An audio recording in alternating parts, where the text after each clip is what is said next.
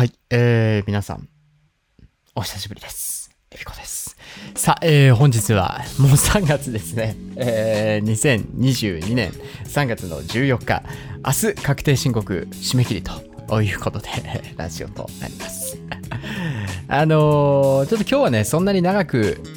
まあ、収録できないかもしれないんですけれども、まあ、釣り出しの更新もしばらくお休みとなってしまっておりましたし、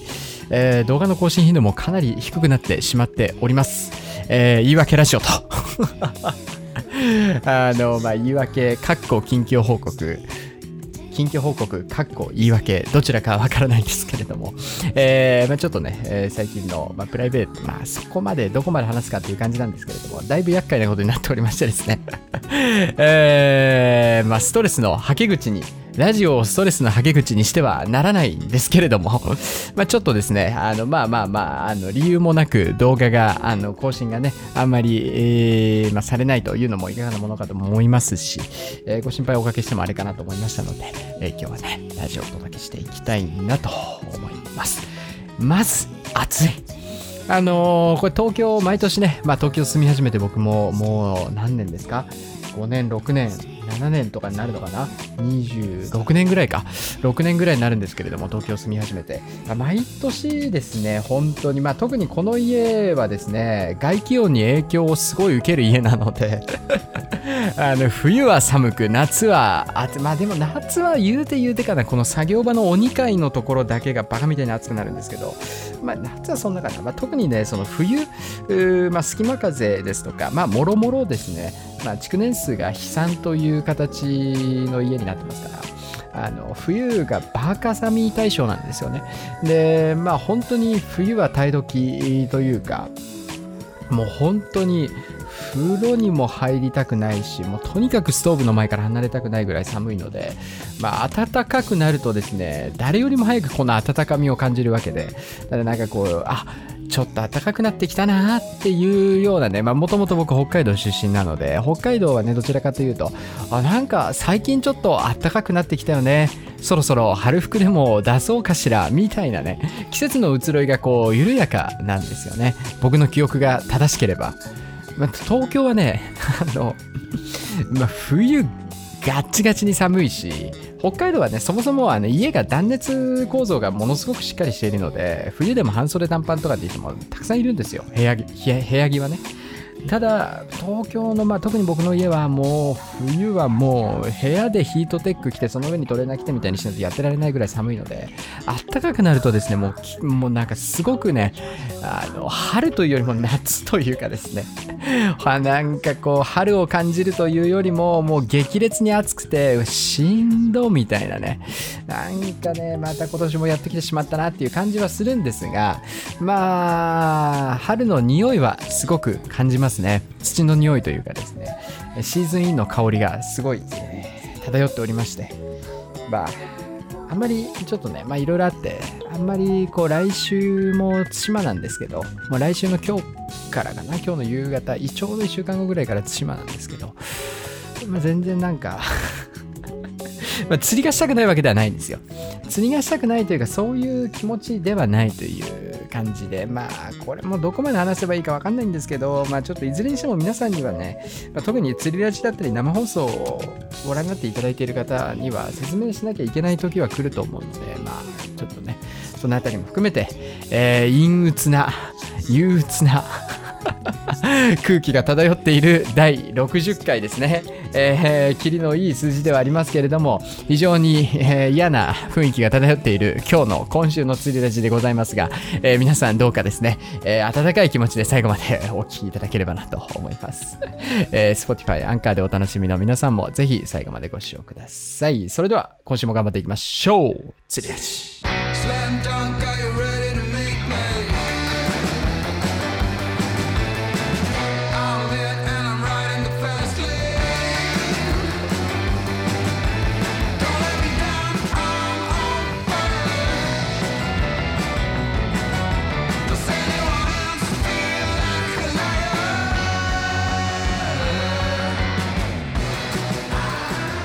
さあ、ということで、えー、今週の釣りラジ第6ラジ60回となっております。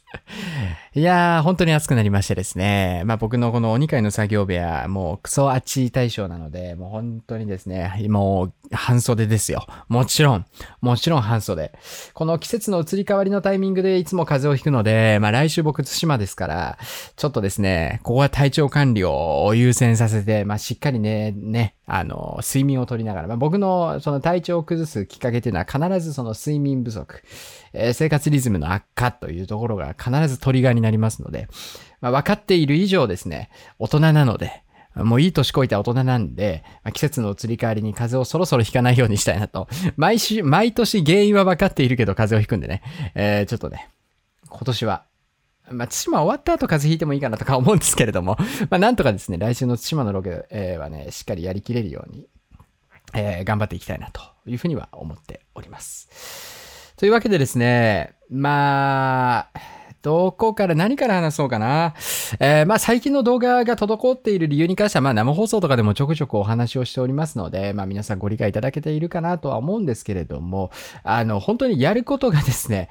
えー、山積みなんですよ。なんかね、本当に、まあ今までも、ことあるごとに釣りラジとか生放送では、クソ忙しい、クソ忙しいってずっと言ってきましたが、過去一今来てますね。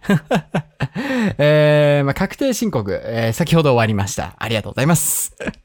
えー、さっさとやれって話なんですけどね。まあ、さっさとできないのが僕の性格なので、もう諦めてます。あの、大人になったら自分の性格がわかる、自分の性格を理解した上で計画的に動こうとかね、よく言いますけれども、違うんですよね。大人になって自分の性格が分かってくると、もう諦めるんですよ。皆さん心当たりないですか？なかなかね、いや、俺こういう性格だから、こういう時はこうしておかないとって言って、行動できる人って、そういう人ってそもそもそういう性格じゃないと思うんですよね。そもそもダメ人間の部類っていうのはもうダメ人間なんで、ダメって認識した上で期限ギリギリになって頑張る。なんで俺いつもできないんだろうとか思わないんです。俺の性格がこうだから期限ギリギリこのタイミングでこういう思いをしてるんだな。まあ、しょうがないなっていう気持ちにはなるんですが、まあ、確定申告も、まあ、締め切り1日前にして、えー、しっかり終わらせてまいりまして、えー、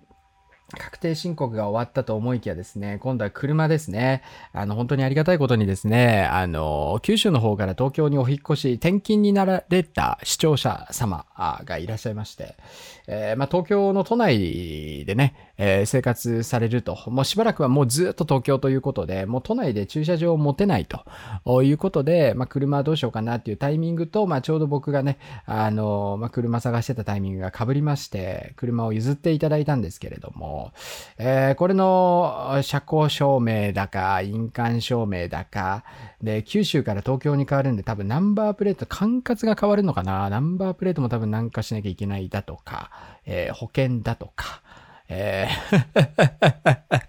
何もわかりません、僕。あなんで、これは、まあ、明日、明後日ぐらいには行かないとなっていう感じなんですけれども、ちょっと明日はね、動画さすがに出したいと思うので、まあ、どうしようかなっていうね。まあ、これとか、あとは全く釣りとは関係ない別件の動画編集が全く進まない。進まないというかですね、やってもやっても終わらないとか、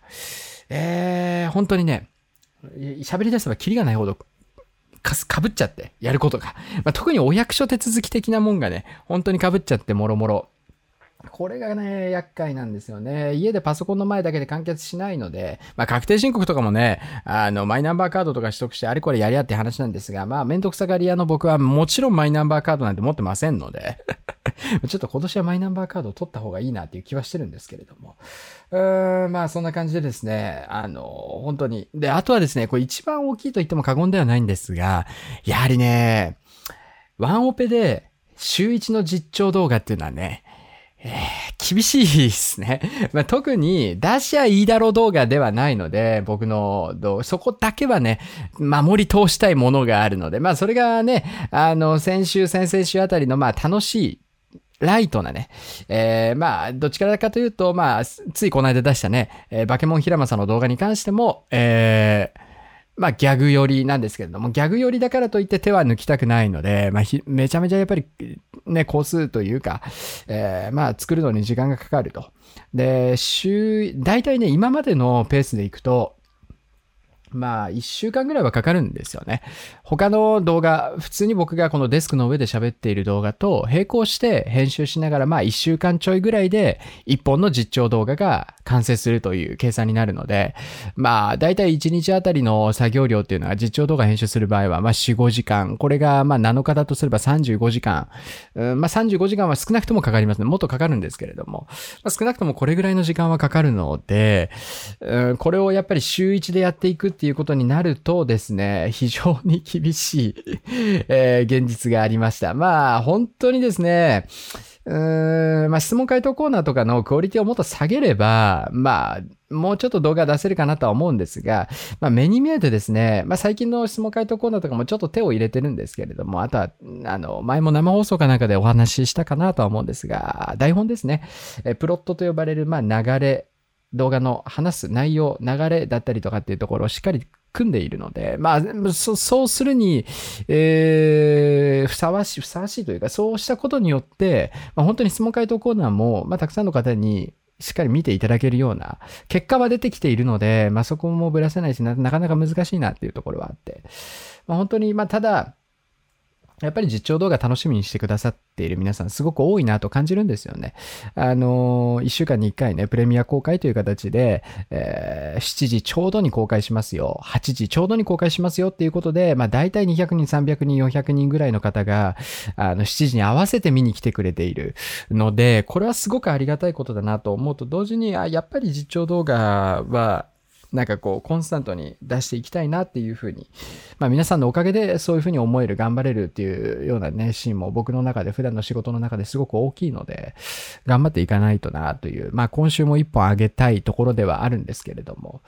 ちょっと再来週がどう、来週か、来週がどうなるかなっていうところですね。今週末はおそらく SLS、スーパーライトショアのしゃくり方、誘い方だったりとか、まあ、道具の簡単なセッティングだったりとか、えー、初心者講座的な実況動画を1本上げて、来週がですね、おそらく、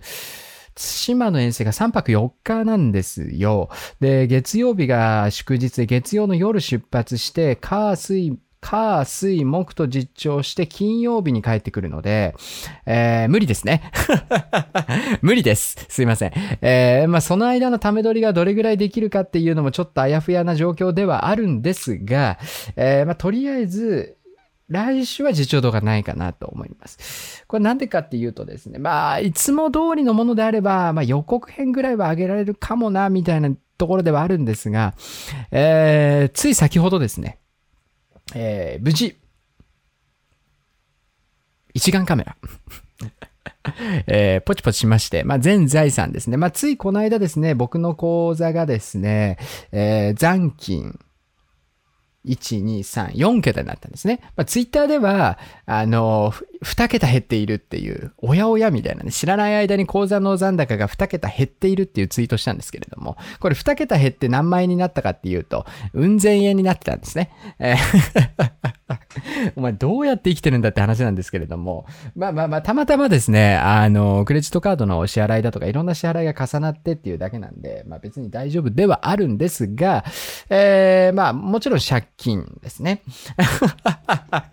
あんまりね、こういうところまでね、あの、1年前、2年前は話してなかったんですが、まあそこそこ機材の関係とか分割払いしてた分とかが結構あって、まあほとんどそうですね、一括で機材とかほとんど買ってなくて、まあ必要なものとか、まあ、特に機材関連ですね、機材はそんなに借金したりとかはしないんですけど、あの、機材関係は分割だったりとかで組んでて、まあそれの支払いが一通り終わって、で、ちょうど融資してくれている、まああの、お金を貸してくださっている銀行の方から増額ができるということで、えー、まあ、ありがたく増額させていただきまして、えー、40万円ですね。いや、40、なんかね、やっぱね、機材とかを見てると明らかに感覚おかしくなるんですよね。特にカメラ機材とかを見ていると。えー、一眼カメラの本体、ボディが、全部レンズもボディも中古なんですけれども、ボディがだいたい10万円、あ30万円。で、レンズが10万円っていう感じかな。えー、レンズももうちょっと本当はね、ソニーの、まあ、あんまり話すとあれなんですけれども、ソニーの純正の、えー、GM レンズですね。あのーこれね、まあちょっと話したいんで話させてください。カメラの話。あの、まあ赤レンジャーとかはですね、赤レンジャーはもう専業なんで、カメラマン、バリバリ一眼操る専業カメラマン、編集マンみたいな人なんで、まあ今はあんまりやってないんですけど、赤レンジャーとかもラジオ聞いていただいていて、多分ね、多分赤レンジャーがこのね、ラジオ聞いてたら、いや、他にもっとコスパいいレンズあるでしょ、みたいな。シグマのレンズとかあるでしょ、みたいな。シグマのレンズそんなコスパ良くないのか。なんだっけタムロンだ。タムロンのレンズとかあるでしょみたいなね。ソニーとほとんど、その F 値も一緒で、倍率も一緒。まあ、ズームレンズにせよ、単焦点にせよ、倍率も全部一緒で、で、えー、半額みたいなね。あるんですけど、まあそれでもいいかなって最初思ってたんですけど、まあ1ヶ月ぐらいカメラのお勉強して機材決めたんで、それでもいいかなと思ったんですが、最終的にですね、まあ皆さんご存知のように、タマが最近、うちのタマちゃんがですね、カメラマンやってくれていて、で、まあ対馬にも、まあ、対馬はね、基本的にいつもの6社と同じで据え置きのカメラを置いておいて、まあ、要所要所、要所要所というか、それ以外のところ、普段回さないようなところでたまにカメラを回してもらうみたいなことをね、やってもらおうと思っていて、まあ、勉強し尽くした僕が、まあ、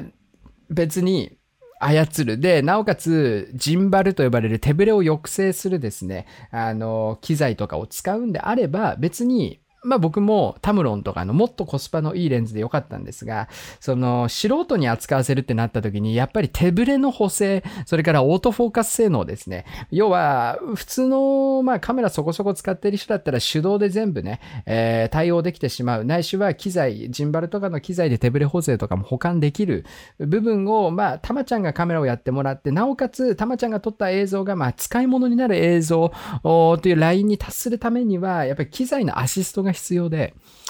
で本当は、えー、ソニーの純正の GM レンズ20万とかするレンズあるんですけれども、あの、それを、まあ、分割化、分割化ないしは、あの、機材借りれるね、レンタル屋さんとかも今すごいあって、そこでとりあえず借りてもいいかなと思ってたんですが、まあ本当に運のいいことにですね、中古、まあ新興品ですね、ほとんどもう使ってない箱から出して1回2回シャッター切っただけみたいな、えー、新古品のレンズと本体が、まあ合わせて39万円だったかな。で、出てて、まあもうとりあえずそれでいいやと。それもソニーの純正レンズですけれども、まあ本当に王道の標準ズームレンズみたいな感じで、まあまあまあ、可もなく不可もなくっていうところではあるんですけれども。まあこれであれば、まあタマにカメラ持たせても、ある程度まあ練習はさせてから行きますけれども、えー、まあ、ある程度対応してもらえるんじゃないかなということで、まあ、そういった兼ね合いでですね、機材が増えるので、でもしかすると、タマの首にも GoPro が下がる可能性があるので、まあ今までは僕の首から下がってる GoPro、それからビデオカメラ、この2台体制で実況動画を撮ってましたが、えー、ここに、えー、一眼カメラ、それからタマの GoPro っていうプラス2視点加わるので、データ量が尋常じゃないんですよね 本当に、もう何百ギガって普通に行くので、下手したら1テラものなんですね。まあ一眼でどこまで撮るかにもよるんですけれども。まあ1テラまではそこまでいかないかなとは踏んでるんですが、まあ普通に500ギガは下らないだろうなっていう感じでですね。えー、こちら、まあ編集にいつもの、まあいつもね、機材が2つのところ、今度機材が4つになるわけですから、えー、単純計算で2倍かかると。だからいつも70時間かかってた編集が下手こいたら140時間になると。しかも1本あたり140時間なんて おやおやみたいなね ところではあるんですけれども、まあ、ちょっとね、皆さんにもより楽しんでもらえる。そしてまあ、ここ最近はよ若干ね、まあ、釣れてる魚がしょぼしょぼのしょぼなんで、あのーまあ、お笑いテイストに振り切ってる動画なんかも多かったんですけれども、まあ、ガッチガチのテイスト。で、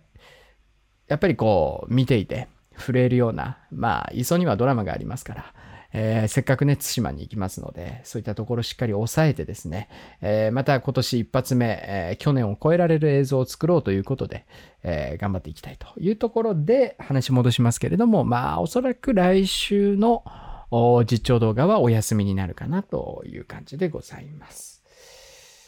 そんなところですね。まあ、あとは、たまちゃんがね、まあ、たまちゃんはね、まあ、最近カメラマン、二遠征分かな、カメラマンやってもらって、まあ、この間の、あのー、ついこの間の三宅島のロケなんかは、まあ別に、まあ結構ね、頑張ってね、カメラがいろいろいじくったりとか、いろいろやってくれてはいたんですけれども、あの、まあ基本的には釣りをして、えー、まあでも釣りとカメラ半分半分ぐらいだったかな、結局玉の様子見ててもね。まあ別にそんな一生懸命やんなくてもみたいな、まあ俺が怒るんでね。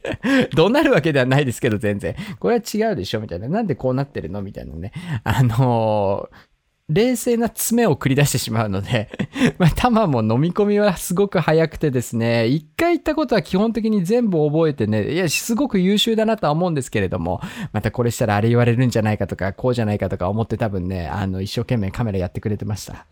本当に、まあ、あの、だから玉、がカメラ回してくれてなかったら、もう確実にこの間の3本だけの動画とかお蔵入りですから 玉がカメラ回してくれていたからこそ、まあ、なんとか10分っていうその尺は作れましたし、まあ見どころもある程度作れましたし、まあそれなりに見ていて飽きないような映像作りには、まあ編集はできたかなと思うので、まあやっぱりですね、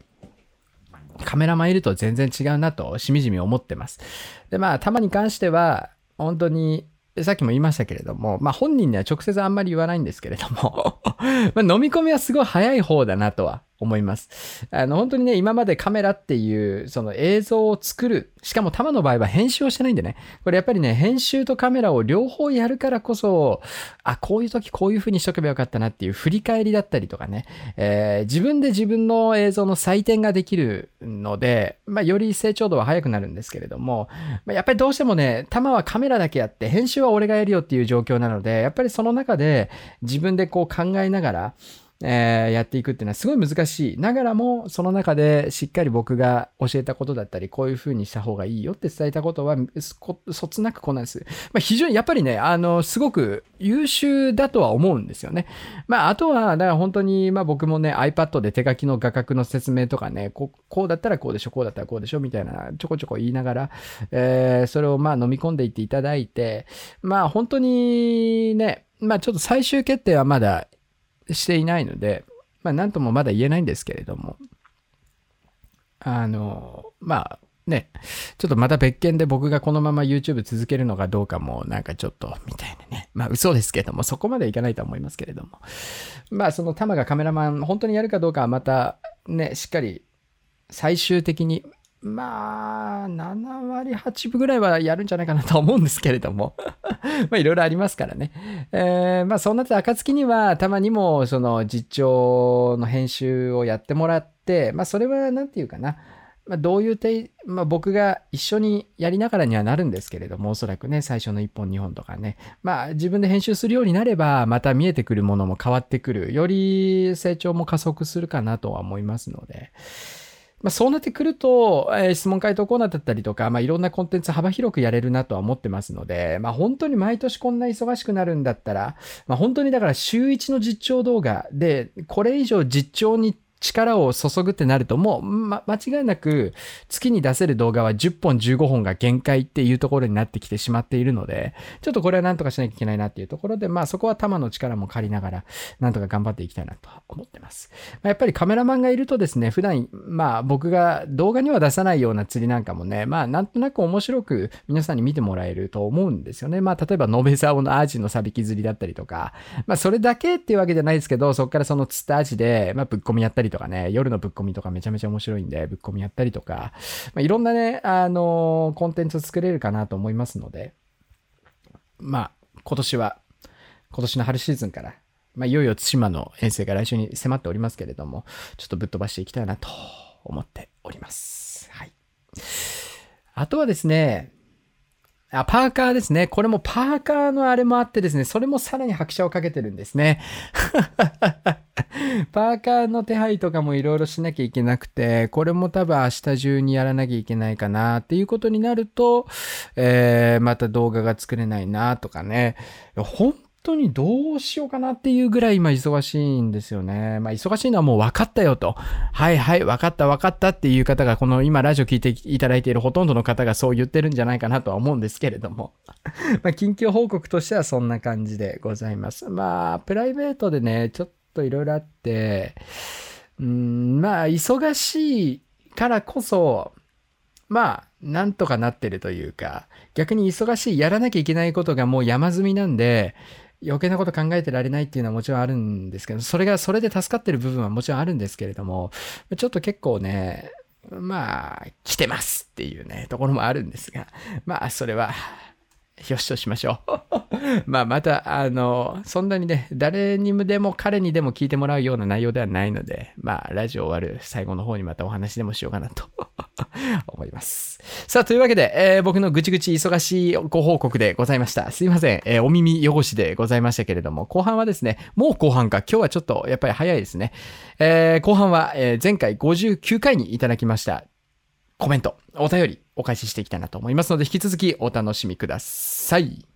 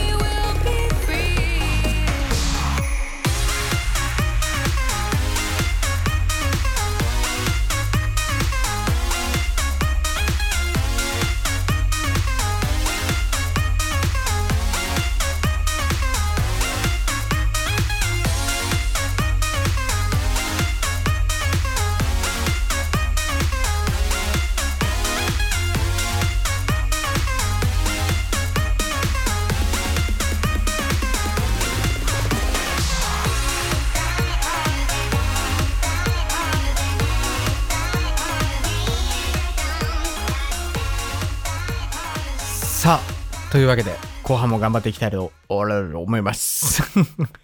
今、あの、タバコを吸いながらですね、ああれ話しとかないとな、みたいな思ったんですけれども、もう忘れちゃいました。めいってますね。まあ、実況動画の実況の振り返りでもしろやみたいな話なんですが、まあ、振り返ることも何もなくてですね。うん、ちょっと今日はいいかなっていうね 今日は勘弁してください。えー、というわけで、えー、前回の釣りラジにいただきましたお便りです。えー、ノースリーブマッキーさん、えアイコンは自分ですってことでありがとうございます。やばいっすね。もう、やばいっすね。完全にドウェイン・ジョンソンなんですけどね。え続きまして、ミッキーさん、えー、J カスタム待ちます。アトラス H も最高です。ありがとうございます。J カスタも良かったっすね。重い事故をしゃくる分には非常に良かったかなと。もうちょっと、だから、今新作が控えてて、サーフスターの新作が控えてて、レングスが長い98とか100だったかな。レングスが長いモデルが出るということで、まあ、ティップがやや繊細になっていて、プラグが扱いやすいモデルも含まれてるのかなと思うんですが、ちょっとあんまりですね、情報を入れられてなくて、ギアウェーブは、ギアウェーブのヌマピョンが出てるね、えー、パームスの新製品紹介の動画一通り見たんですが、もう完全に忘れてしまいました。申し訳ございません。えー えー、続きまして、初心者アングラー、シンゴさん、えー、シャーロットは出遅れたので、スイッチライダーの超過情報の方が早く出せそうです。ありがとうございます。えー、映画の話も楽しかったですよ。えー、うんこ、うんこ映画も逆に気になってきました。えー、次回のツイレジも楽しみにしています。長ポチン、長丁場お疲れ様でした。ということで、ありがとうございます。そうですね。映画はね、バットマンが公開されてます。まあ、マーベルも僕かなり好きなんですけれども、まあ、どっちかっていうと、まあ、スーパーマンも、うん、マーベルよりも DC コミック、その、アイアンマンとかね、わかんない人のためにざっくりだけですけれども、スーパイダーマンとか、えー、アイアンマンとか、ハルクとか、その類はマーベルというね、マーベルコミックっていうアメリカの漫画、マーベルコミックっていうのが原作。で、えー、バットマンとか、えー、スーパーマンとかね、えー、まあいろいろあります。他にもね、えー、あとは、あの、なんだっけ。シーマンじゃなくて、シーマンはゲームなんだよな。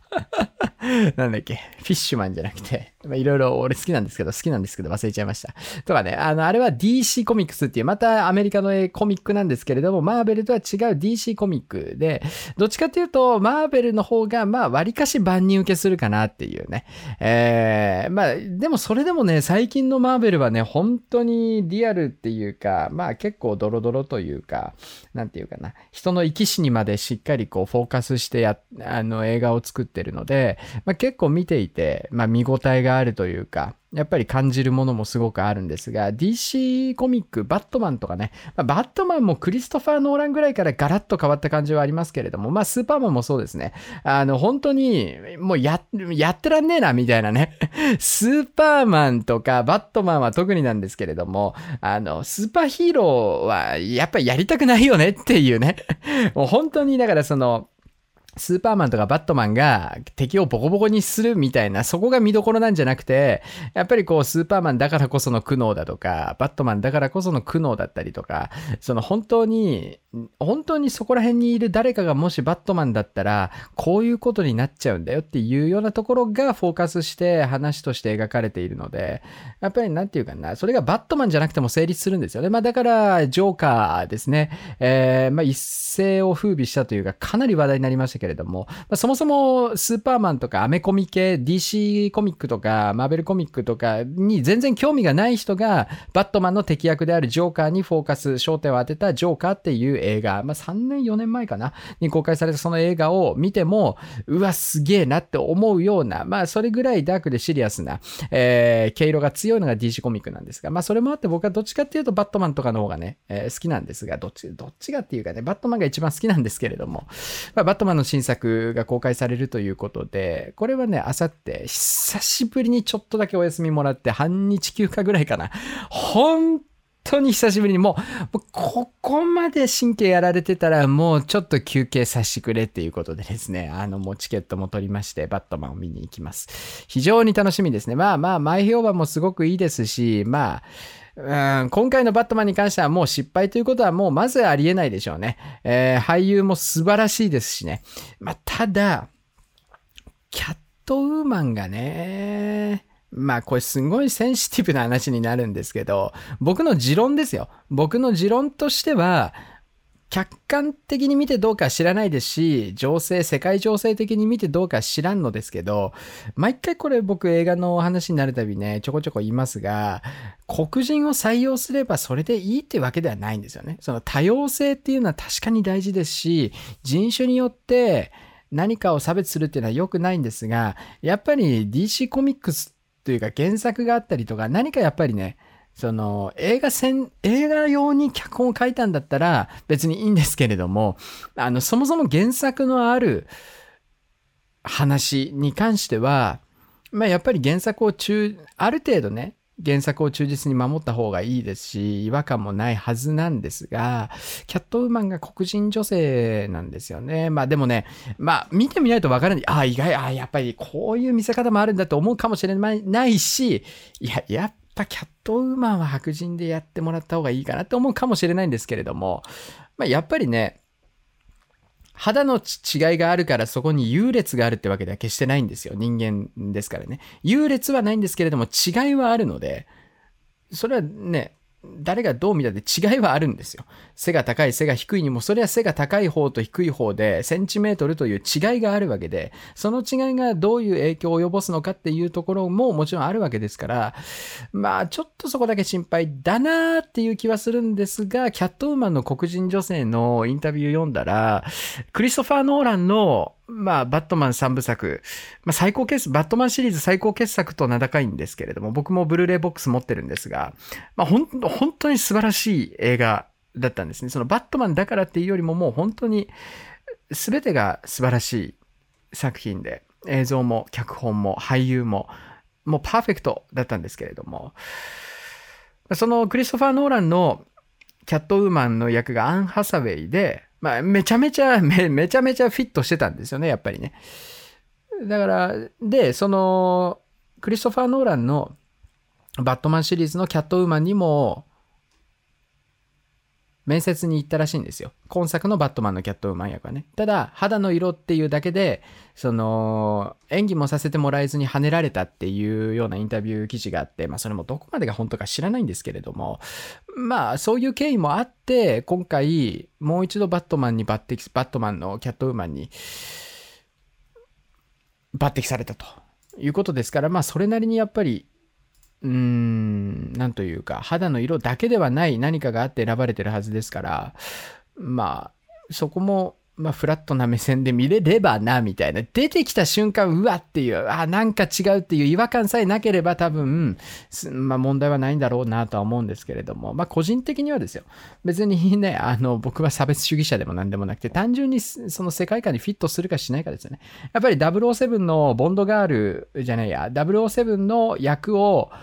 女性がやるかどうかについて、えー、ダニエル・クレイグが、まあ、その言ってたのと全く同じであってそのシンプルに女性を起用することが作品に対してプラスになるのかマイナスになるのかだけで考えるべきというその話と一緒で別に女性を起用しちゃいけないとかそこで差別をするってわけじゃなくて単純に作品がどういう影響を受けるかっていうところだけでね、うん、僕は判定すべきだと思うので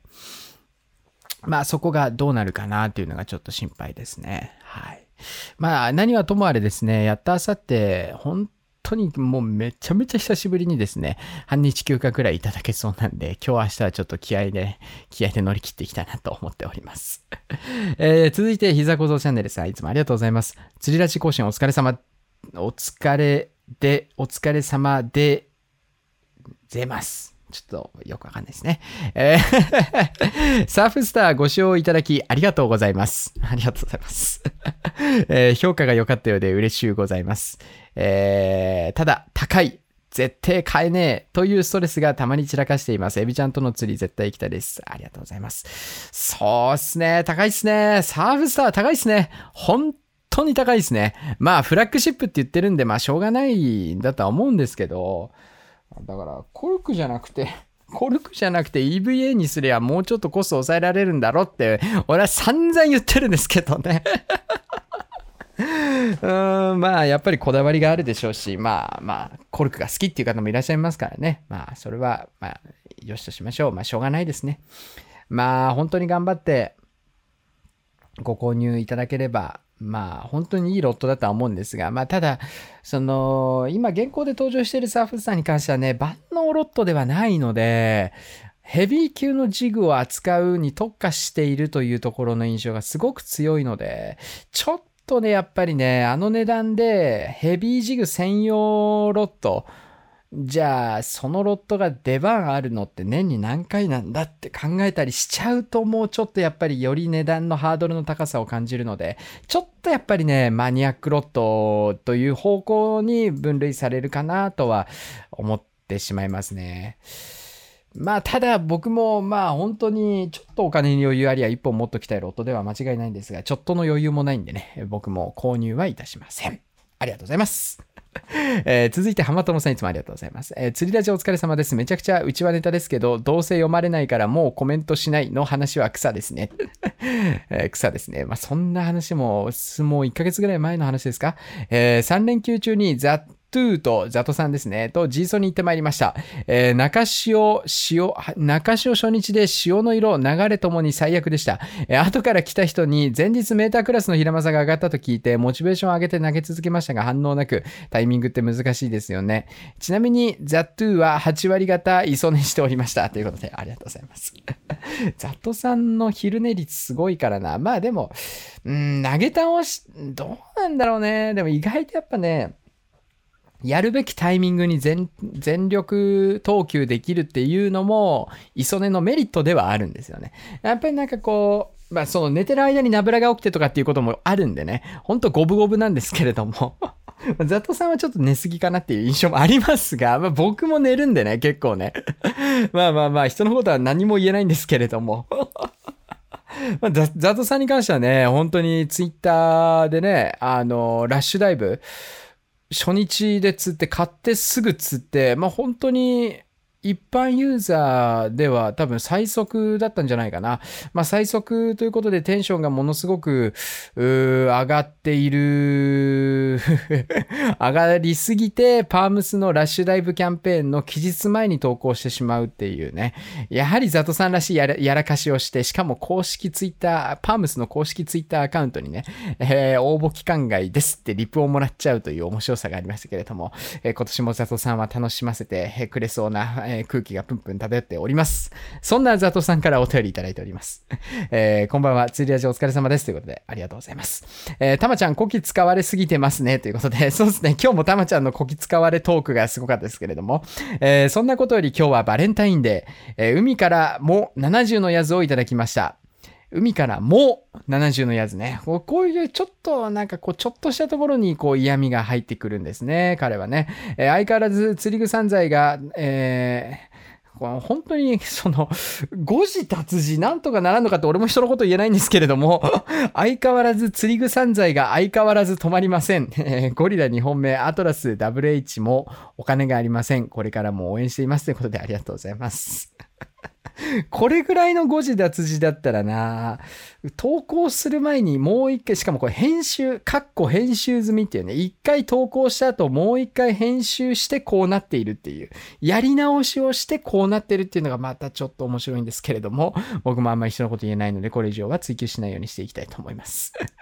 え、続きまして、えー、チャンさんいつもありがとうございます。えー、三宅に行けたら、ロックフィッシュご教授お願いします。えー、大根役者ばりに出演させていただけるのなら頑張ります。あ、いいっすね。これ、なんかで話したかな？いいっすよね。本当に一回もやったことない人に教えるっていうのもね、コンテンツとしてはかなり、まあ僕が普段一人でこうね、初心者講座とか言ってやってってる中ではこうなかなか出てこないようなねアドバイスができたりとかね、まあ、見ている皆さんのためになる映像になるかもしれないのでですねそれも楽しみですね、えー、近くの釣り具屋でハードロッカー BB の 83MH が売っていたので買っちゃいました。えー、アトラス WH と 105HHH ハードロッカー BB を持って三宅に乗り込みますね。またこれからも体調に気をつけて頑張ってくださいということでありがとうございます。ぜひまた今年も三宅ご一緒できるといいですね。ありがとうございます。さあ、ここまで、えー、お便り順調にお返ししてきましたが、これめちゃめちゃお便り溜まってますね。これはちょっと今日全部お返しするのは難しいのではないかなと思ってるんですけれども。えー、続きまして、えー、釣り立つ錦さん、先日年明けすぐに予約していたアトラス 98M が入荷して早速試投してきました。えー、笑えるほどに最高でした。本当は魚をかけてパワーも体感したかったのですが、てんてんてんということで、ありがとうございます。僕もこの間ね、動画にも映ってましたけれども、3本だけの、まあ赤旗ボコボコ釣ってたやつ、あれ 98M なんですが、やっぱね、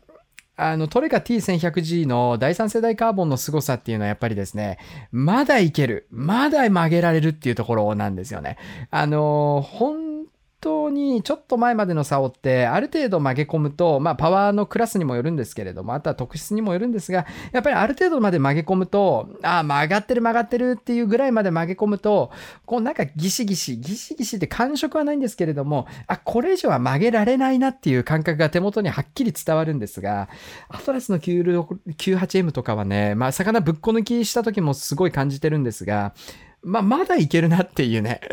まだ、ああ、曲がってる曲がってるからさらに曲げ込める。で、結局、まあ、M クラスロットっていうことではあるんですけれども、やっぱりすごいのが、まあ、コルトスナイパー BB クラスの M ロット。まあ、かなり極太のロットだったら、まあ、これぐらいやってくれないとなっていうパワー感を感じるんですが、アトラスのすごいところは、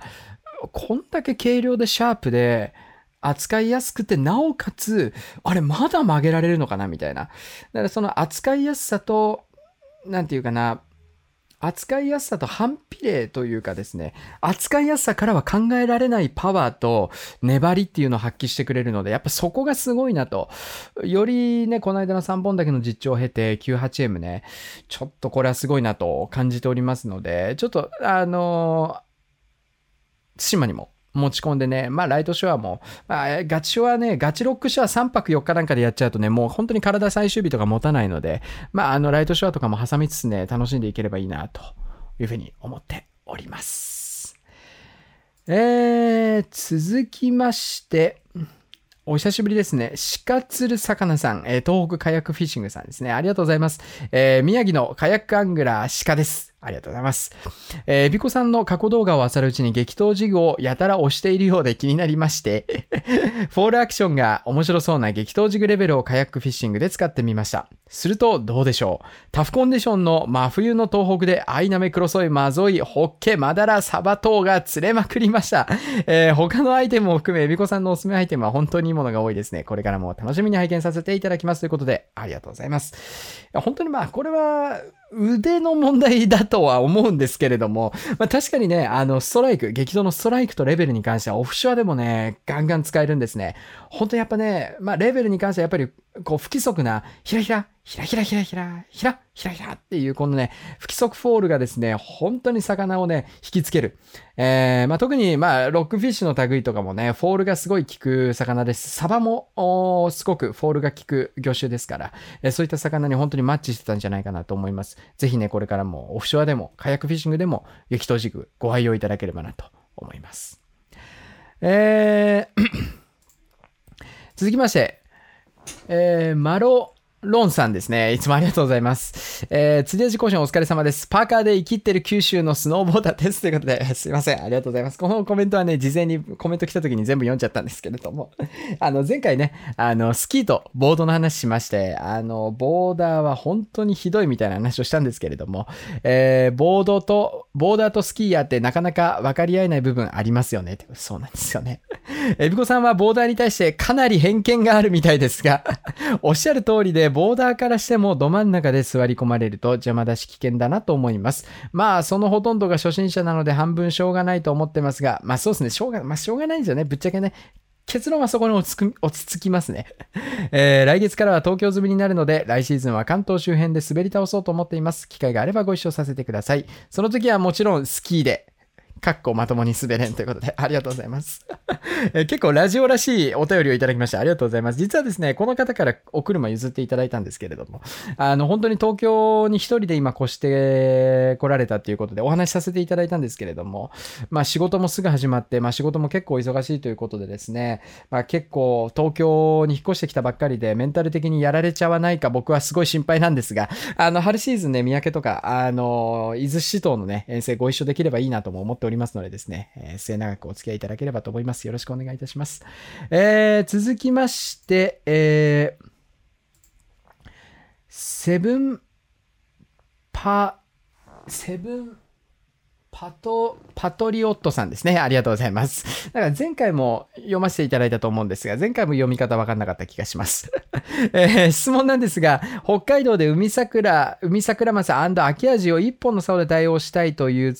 釣りを始めたい方がいます。えー、口弱桜と口強秋味で無理な話、あ、そうなんだ。コルスナ BB の MH ならなんとか対応できるかなと思います。えーリールはある程度ら4000をお勧めしようかと思っています。その方は数年後、九州に帰り釣りを続けるので、あー、なるほど。リールは買い足す必要があると思いますが、えー正直まだ釣り経験が浅いのでごご教授いただければ幸いです。ちなみにすねませんので返答いただけなくても大丈夫です。ということで、ありがとうございます。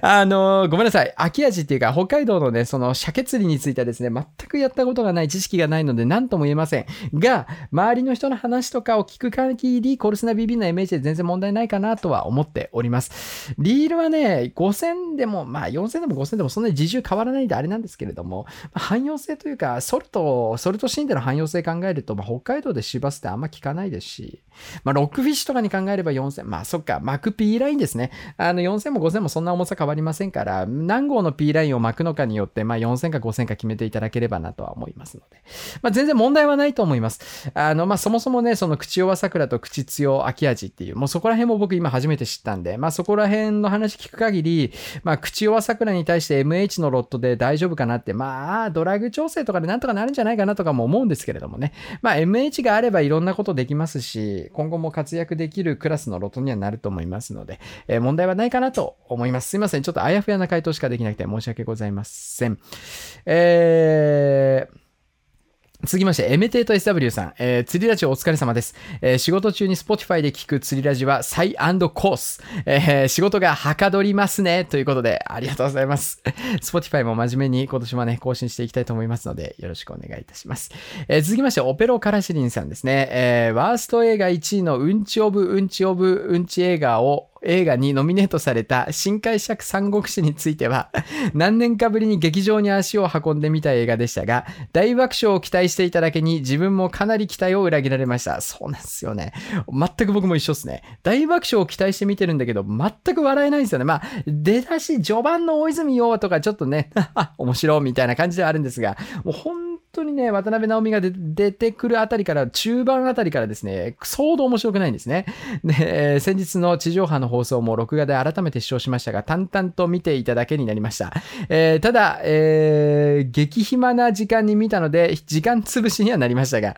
えびこさんのおっしゃられる通り、キャストは本当に豪華でした。そうですね。あの、釣りのキャストじゃないですよ。この新解釈三国志の、え、俳優陣が豪華だったという話ですね。えー、追記させていただきます。現在、初版の事情により在宅ワークを余儀なくされております。垂れ流しにはなりますが、第1回からの釣りラジのリストを延々再生しながら仕事をしておりまして、改めて釣りラジのありがたみを感じている次第ですということで、ありがとうございます。これはめちゃめちゃ嬉しいんですが、まあちょっと恥ずかしいラジオもあるんでね、あれなんですけれども、まあ本当にやっぱね、あの僕もワイワイのゲーム実況っていうですね、ゲーム実況のチャンネルがすごい好きで、まあ、ワイワイっていうね、34のおじさんがやっているゲーム実況なんですが、もう本当にですね、面白いんですね。で、やっぱりなんかね、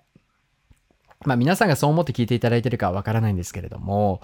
なんかこう、もうルーティン、日々のルーティンになってくる。その人の動画を見るのがルーティン、その人の生放送を見るのがルーティンみたいになってくるとですね、やっぱその人の動画を垂れ流ししとくだけでなんかね、心落ち着くんですね。で、やっぱりなんかこう、耳寂しい時とか仕事しながら耳寂しい時に全然画面は見ないんだけど、画面ではゲームやってるんだけど別にゲームの画面は見ないで耳で楽しむ。で、同じ動画も5回も10回も再生してるみたいなね。えー、まあそれぐらい僕も好きなゲーム実実況のね、ワイワイさんがいらっしゃるんですけれども、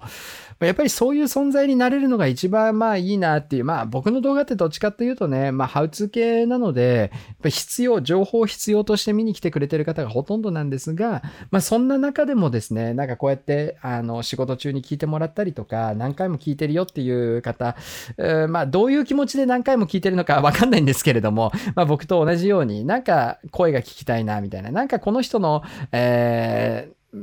声だったりとか、この人のトークが耳に馴染むんだよね、みたいな感覚で、まあ僕がそのワイワイっていう人の実況動画を垂れ流ししてるのと同じ感覚でね、まあラジオとか聞いていただける人が増えるといいなって、本当にラジオ始めた時から思っていたことなので、すごくこういうね、お便りありがたいなと思っております。ありがとうございます。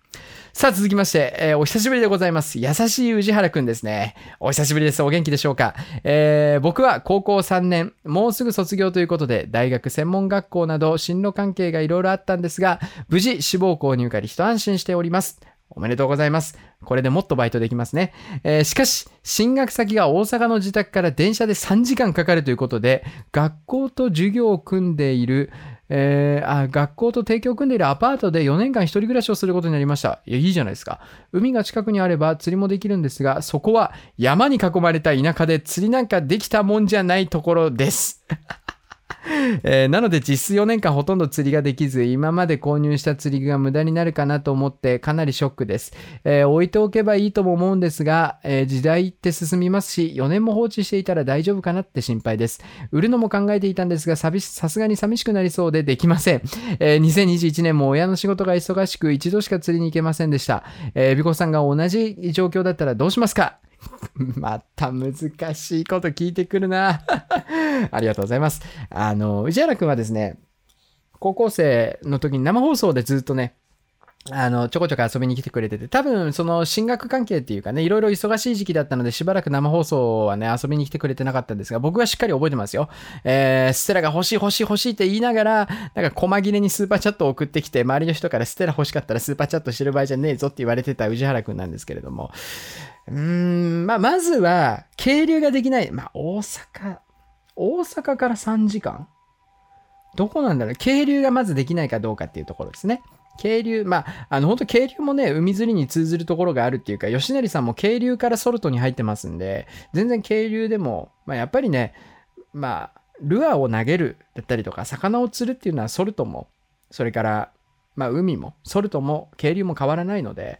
フレッシュウォーターもね、変わらないので、なんかそういうところでの楽しみで、まあ、ただ、まあ、おそらく車の問題なんじゃないかな。免許を取ってないのかもしれないんですけれども、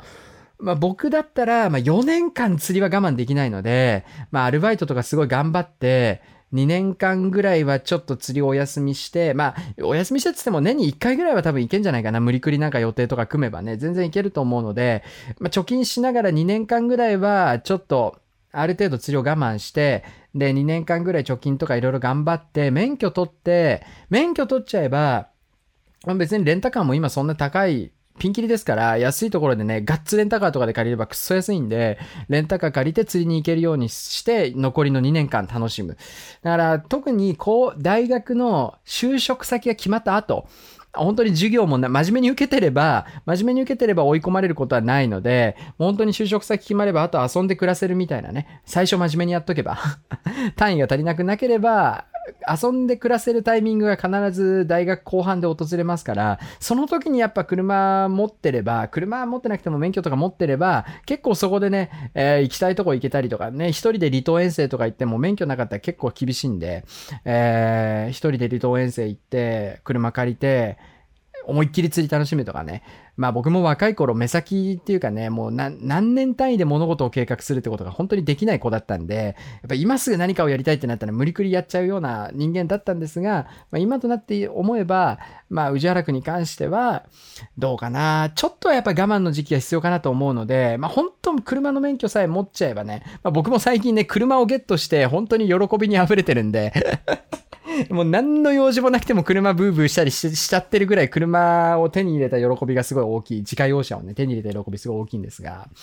まあ車の税金払えるんかっていう話ではあるんですけれども、まあそれぐらいやっぱね、まず免許を持ってれば、まあ、海が遠くても、まあ休みの時にね、こう走らせて釣りに行ったりする楽しみもできると思いますし、まああとやっぱりね、あの女の子、えー、ね、大学、まあ大学生ぐらいの時に釣りにのめり込んでもいいんだけど、まあ、他にやることいっぱいあっかんね。やっぱね、あの、釣りも大事だけど、大事だけど、逆に、逆におじさんの場合は、おじさんって俺のことね。俺、あの、プライベートでも自分のことおじさんって言う癖ついちゃって困ってるんですけど、逆に俺から言わせると、ものすごい遊んでたから、若い時。釣りを一回休んでた、いや、休んでたっていうか、もう釣りなんてしねえと思ってた時期が何年間かあって、もうそう、本当に遊びまくってて、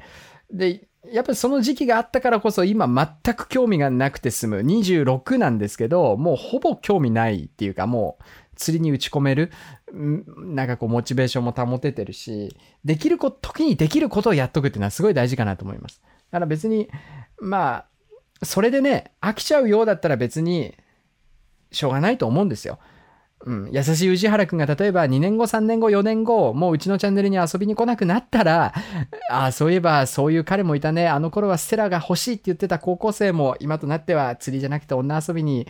ハマっちゃったのかなみたいなね、ことになるかも。それはそれでいいんですよ、別に。釣りなんて遊びなんで趣味なんで。ただ、やっぱりこう、どうしても釣りがしたいっていうことだったら、まあ免許取って、ね、免許取ったらいろんなことできますね。釣り以外にもいろんなことできますから、車の中でね、車の中でいろいろできることありますから。ホテル代が浮いちゃったりとかもしますから、まあ若い時しかできないですからね。やっぱね、大人になると、大人になるとやっぱりね、あの、公衆トイレとか、ね、車とかっていう、そういうのはやっぱりね、こう、なんていうかですね、こう女の人からしても、やっぱりこう、レベルの低い男として見られてしまうので、こいつホテル代も出せないのかみたいな目で見られるんで、大学生くらいが一番やりたい方でできるんですよね。何をやってもまあ、まあ別に事なきを得るというか、恥ずかしみもなく、なんかこう、ためらいもなくいろんなことができるのが大学生のうちだと思うんで、釣り以外も含めてね、頑張っていただければなと思います。まあ、また詳しく何かいろいろ聞きたいことがあればですね、いつでも生放送で人生相談に乗るんで、まあ、とりあえずは、あの、一人暮らし、初めての一人暮らしということでしょうから、まあ、非常に寂しいとも思いますし、まあ、最初はね、大学生活も楽しいと思うんですが、まあ、大学生活慣れてきた頃が一番寂しいんじゃないかな。一人暮らし始めたばっかりの頃ってね。まあ、早くいろんな友達、たくさん友達作ってね、あの、楽しい、もう本当に人生の中で、まあ僕大学行ってないで何とも言えないんですけど、まあ周りの人間見てて、やっぱり大学生活4年が一番人生の中で花だと思うので、基本的には、えー、この、ここからの4年間ですね、本当にコロナも落ち着いて、まあ行きたいところに行けて、遊びに行きたいところにも行けて、本当に幸せなね、大学生活を送れれば、本当に僕もおじさんも嬉しいかなと思うよ。えー、お便りありがとうございました。えー、続きまして、中太さん。お久しぶりかな名前変わったかなアイコン見たことあるような気もするんだけど。初めてのコメント、あ、初めてか。えー、初めてのコメント失礼します。ありがとうございます。えー、寒がりの私は釣りをお休みし、前回の釣りラジでエビコさんが言われていたおぬぬめ映画を見て過ごしております。ありがとうございます。最近は僕、おぬぬめから押ししめにハマってるんですけれども。えー、ワーストランキング発表の時、うんちうんちうんちオブうんちと言っていた映画も逆に気になるので見てみようかと思います。見ない方がいいと思います。えー、3月は生放送が増えるということでお酒を飲みながら見るのが大好きなので楽ししみにしております。申し訳ない。生放送も全然できてない。申し訳ありません。えー、コメントが読ま読まれずにいじける方がいる話、思わず笑っちゃいました。笑われてるぞえー、コメント読んでもらえたら嬉しいです。実況、動画の更新お忙しいと思いますが、頑張ってください。長文失礼いたしましたということで、ありがとうございます。まあ、やっぱりね、こう、いつもはお便り出さないんだけれども、ちょっと出してみようかなって思ってこうやってね、えー、お便り書いていただいていける方がいらっしゃるのは本当に、これも嬉しいですね。本当に、今のこのメンタルブレイク寸前の僕には非常にしみるお便りでした。ありがとうございます。さあ、えー、村瀬さんですね。エビちゃんの声、エビちゃんの喋りが聞きやすいので、1.5倍速で聞いています。まあ、それぐらいがちょうどいいのかな。逆にね、えー、通勤時間ぴったりで終わるのでちょうどいいです。ありがとうございます。ということで、こちらこそありがとうございます。今日の釣りはじゃそんな長くないので、あの、等速で、あの、1倍速で普通に聞いていただいてちょうどいいのかもしれないですね。ありがとうございます。えー、続きまして、清流堂さん、ありがとうございます。釣りの話が少なめ、えー、な、釣りラジオお疲れ様です。ありがとうございます。映画の話面白かったです。コメントが長くなりそうなので、えー、今回の釣りラジで一番印象に残った件を書きますと、MC ワークスの話です。巡り合わせってすごいですね。映画の話をしてくれと言っておいて釣りの話が一番良かったなんて、やっぱり釣りラジ再アンドコーということでありがとうございます。まあ、また来週もやラジオやるとしたらバットマンの話になると思いますので、ご期待いただければなと思います。えー、続きまして、リュウカステラ SW さんですね。えー、ありがとうございます。えー、釣り味講師お疲れ様です。いい年こいたおじさんがひねくれてごめんなさいということで、そうです。この人がコメントが、お便りが読めな読まれないからもう書かないとひねくれていたおじさんです。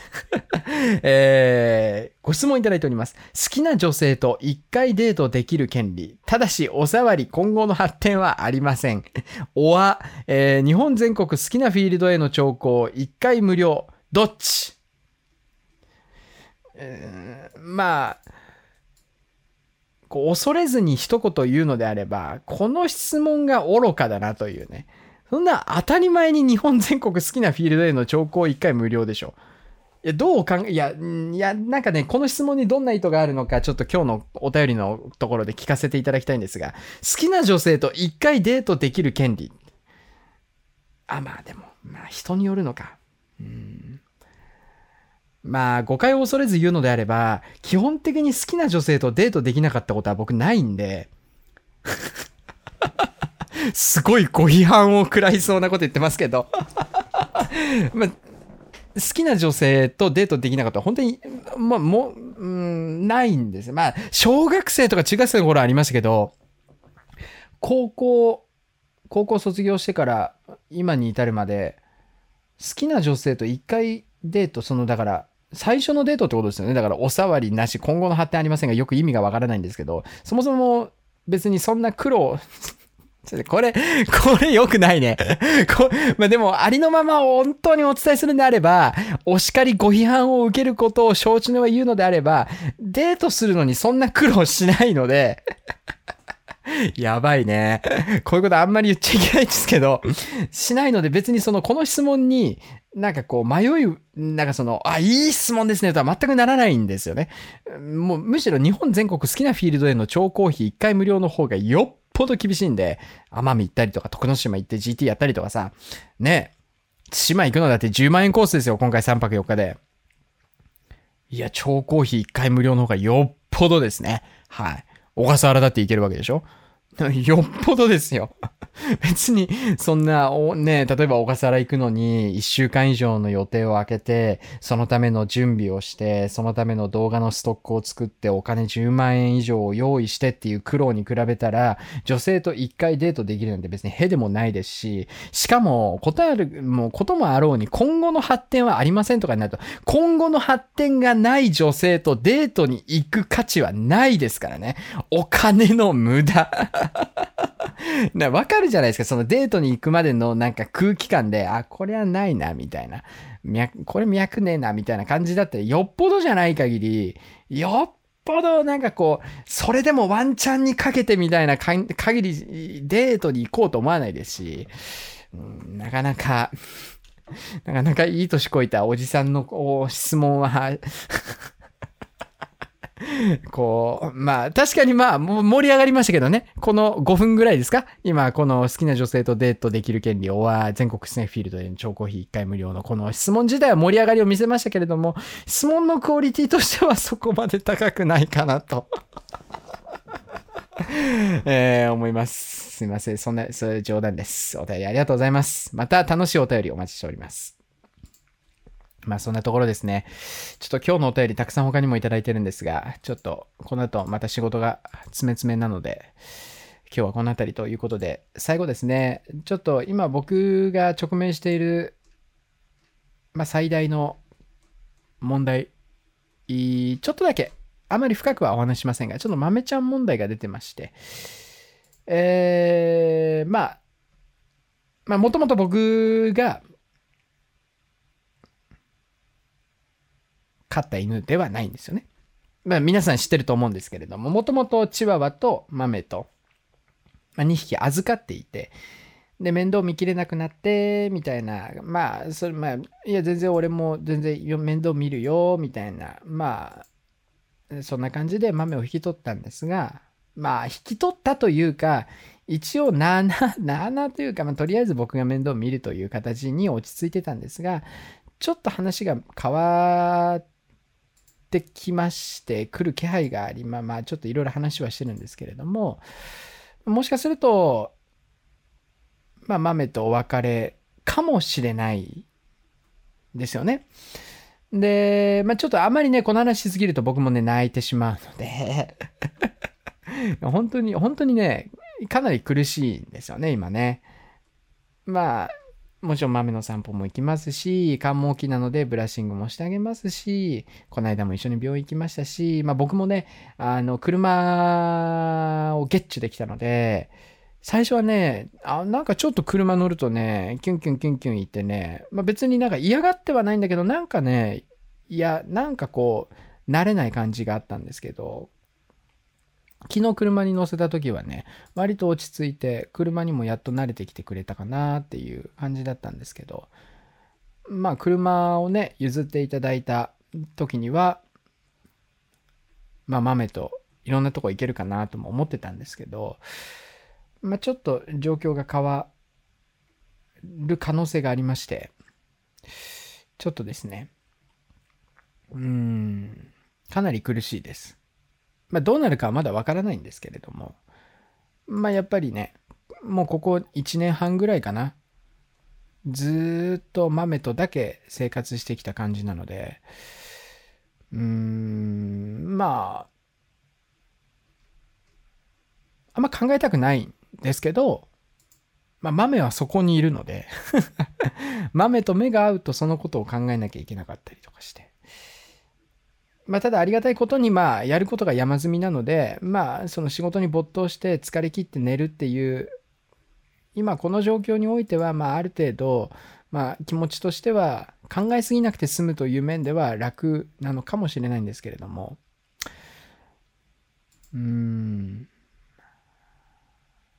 ちょっとねかなりまあ来てます。はい。なんでちょっと生放送もあんまりしたくないんですよねま、やっぱり生放送になると、まあ、あのご覧いただいている皆さんが悪いんじゃなくて、まあ、単純に僕がじゃあそもそも最初から生放送に豆出さなきゃよかっただけの話なんですけど、まあ、やっぱりね、豆ちゃん元気ですかとか聞かれるので、まあ、ちょっと、まあい、いるんですけどね、全然うちに。いるんだけど、ちょっと、その豆ちゃんの話題そのものが、まあ、僕にとって今かなり、こう、ヘビーというか、うん、まあ、極論言っちゃうと、まあ僕にも非があるというか、やっぱりこう遠征とかになると面倒見に来てもらったりとか、まあないしはこうペットショップに預けたりとか、まあ面倒見に来てもらうこと自体はそんな僕も別に何とも思ってないんですけれども、まあやっぱりペットショップとかに預けると、コロコロコロコロやっぱり生活環境が変わったりとか、まあやっぱりちょっといずれにしてもまあね、僕が釣りに行ってない時は基本ずっと家にいるので、まあ、豆もずっと俺と一緒にいるもんだと思って、まあ、1年半ぐらいですね。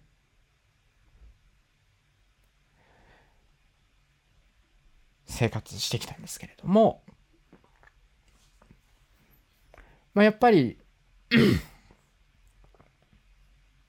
まあ、ペットショップとかに、こう1週間とか預けるっていうことについて、まあ、あんま良くないと言われれば、そこに対して何も否定はできないわけで。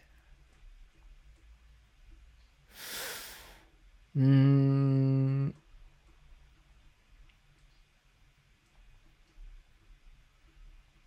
まあ、ちょっとね、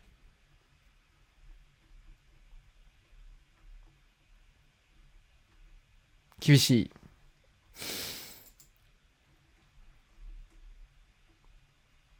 感じではあるんですよね。だからこうやって ラジオ、ラジオですよ。ラジオで一人でこうやって喋ってても、こういう状態になってしまうので、まあ、生放送は多分しばらくできないかなと。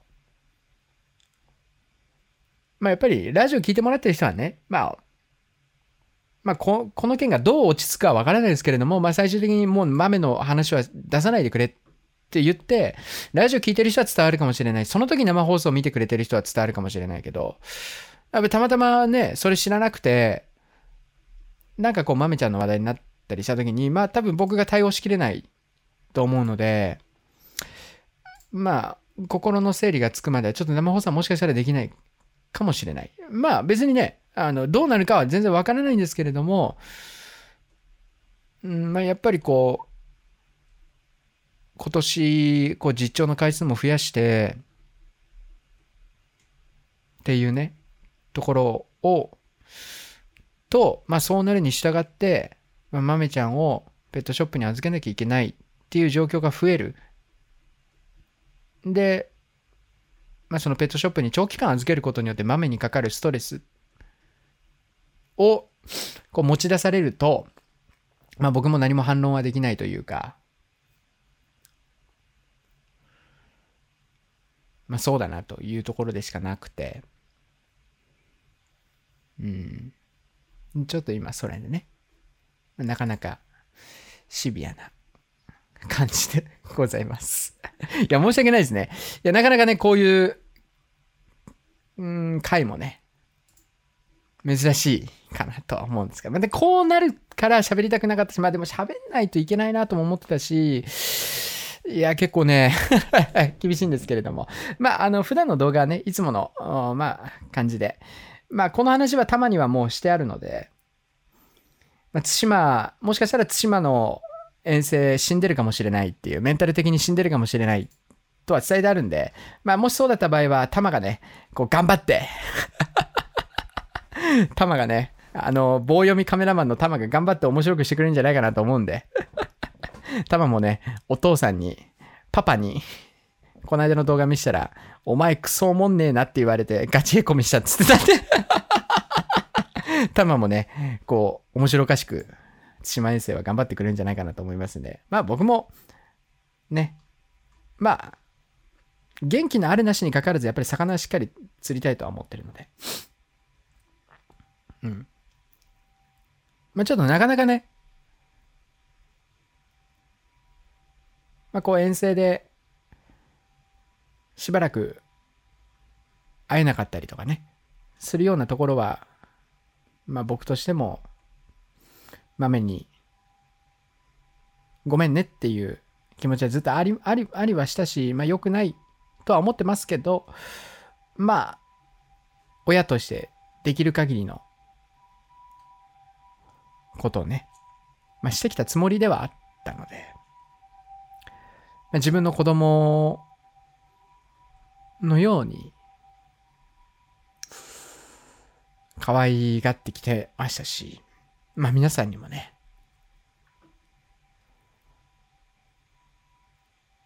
可愛がって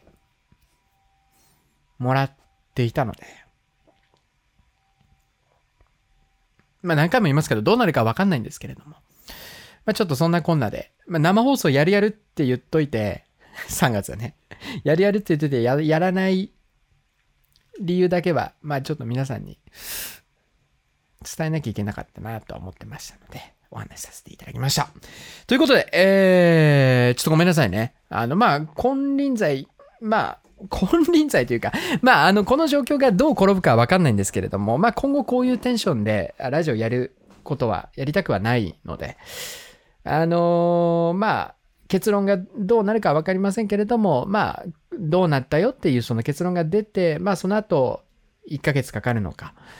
2ヶ月、3ヶ月、半年かかるのかわからないですけれども、まあ、あの、自分の口でしっかりそのことについて皆さんにお伝えできるようになるまでは、ラジオも生放送も多分やらないかなと思うので、まあ、楽しみにしてくださっている皆さんにはですね、まあ、本当に申し訳ないので、えー、なるべく早くね、まあ、また再開できるように頑張りはし、頑張りたいなと思う。普段の動画はちゃんと更新しますので、あの、えー、まあ、皆さん、過去の釣りラジね、60回分ありますから、これをループ再生してね、えー、お楽しみいただければなと思います。ということで、えー、今週の釣りラジはこれでお別れとなります。まあ、また、またね、またすぐ再開するかもしれないですし、どうなるかわからないんですけれども、まあ、ちょっと、あの、本業の釣りですね、しっかり頑張っていきたいなと思いますので、よろしくお願いいたします。えー、それでは、また次回の釣りラジではお別れ。また次回の釣りラジでお会いいたしましょう。バイバイ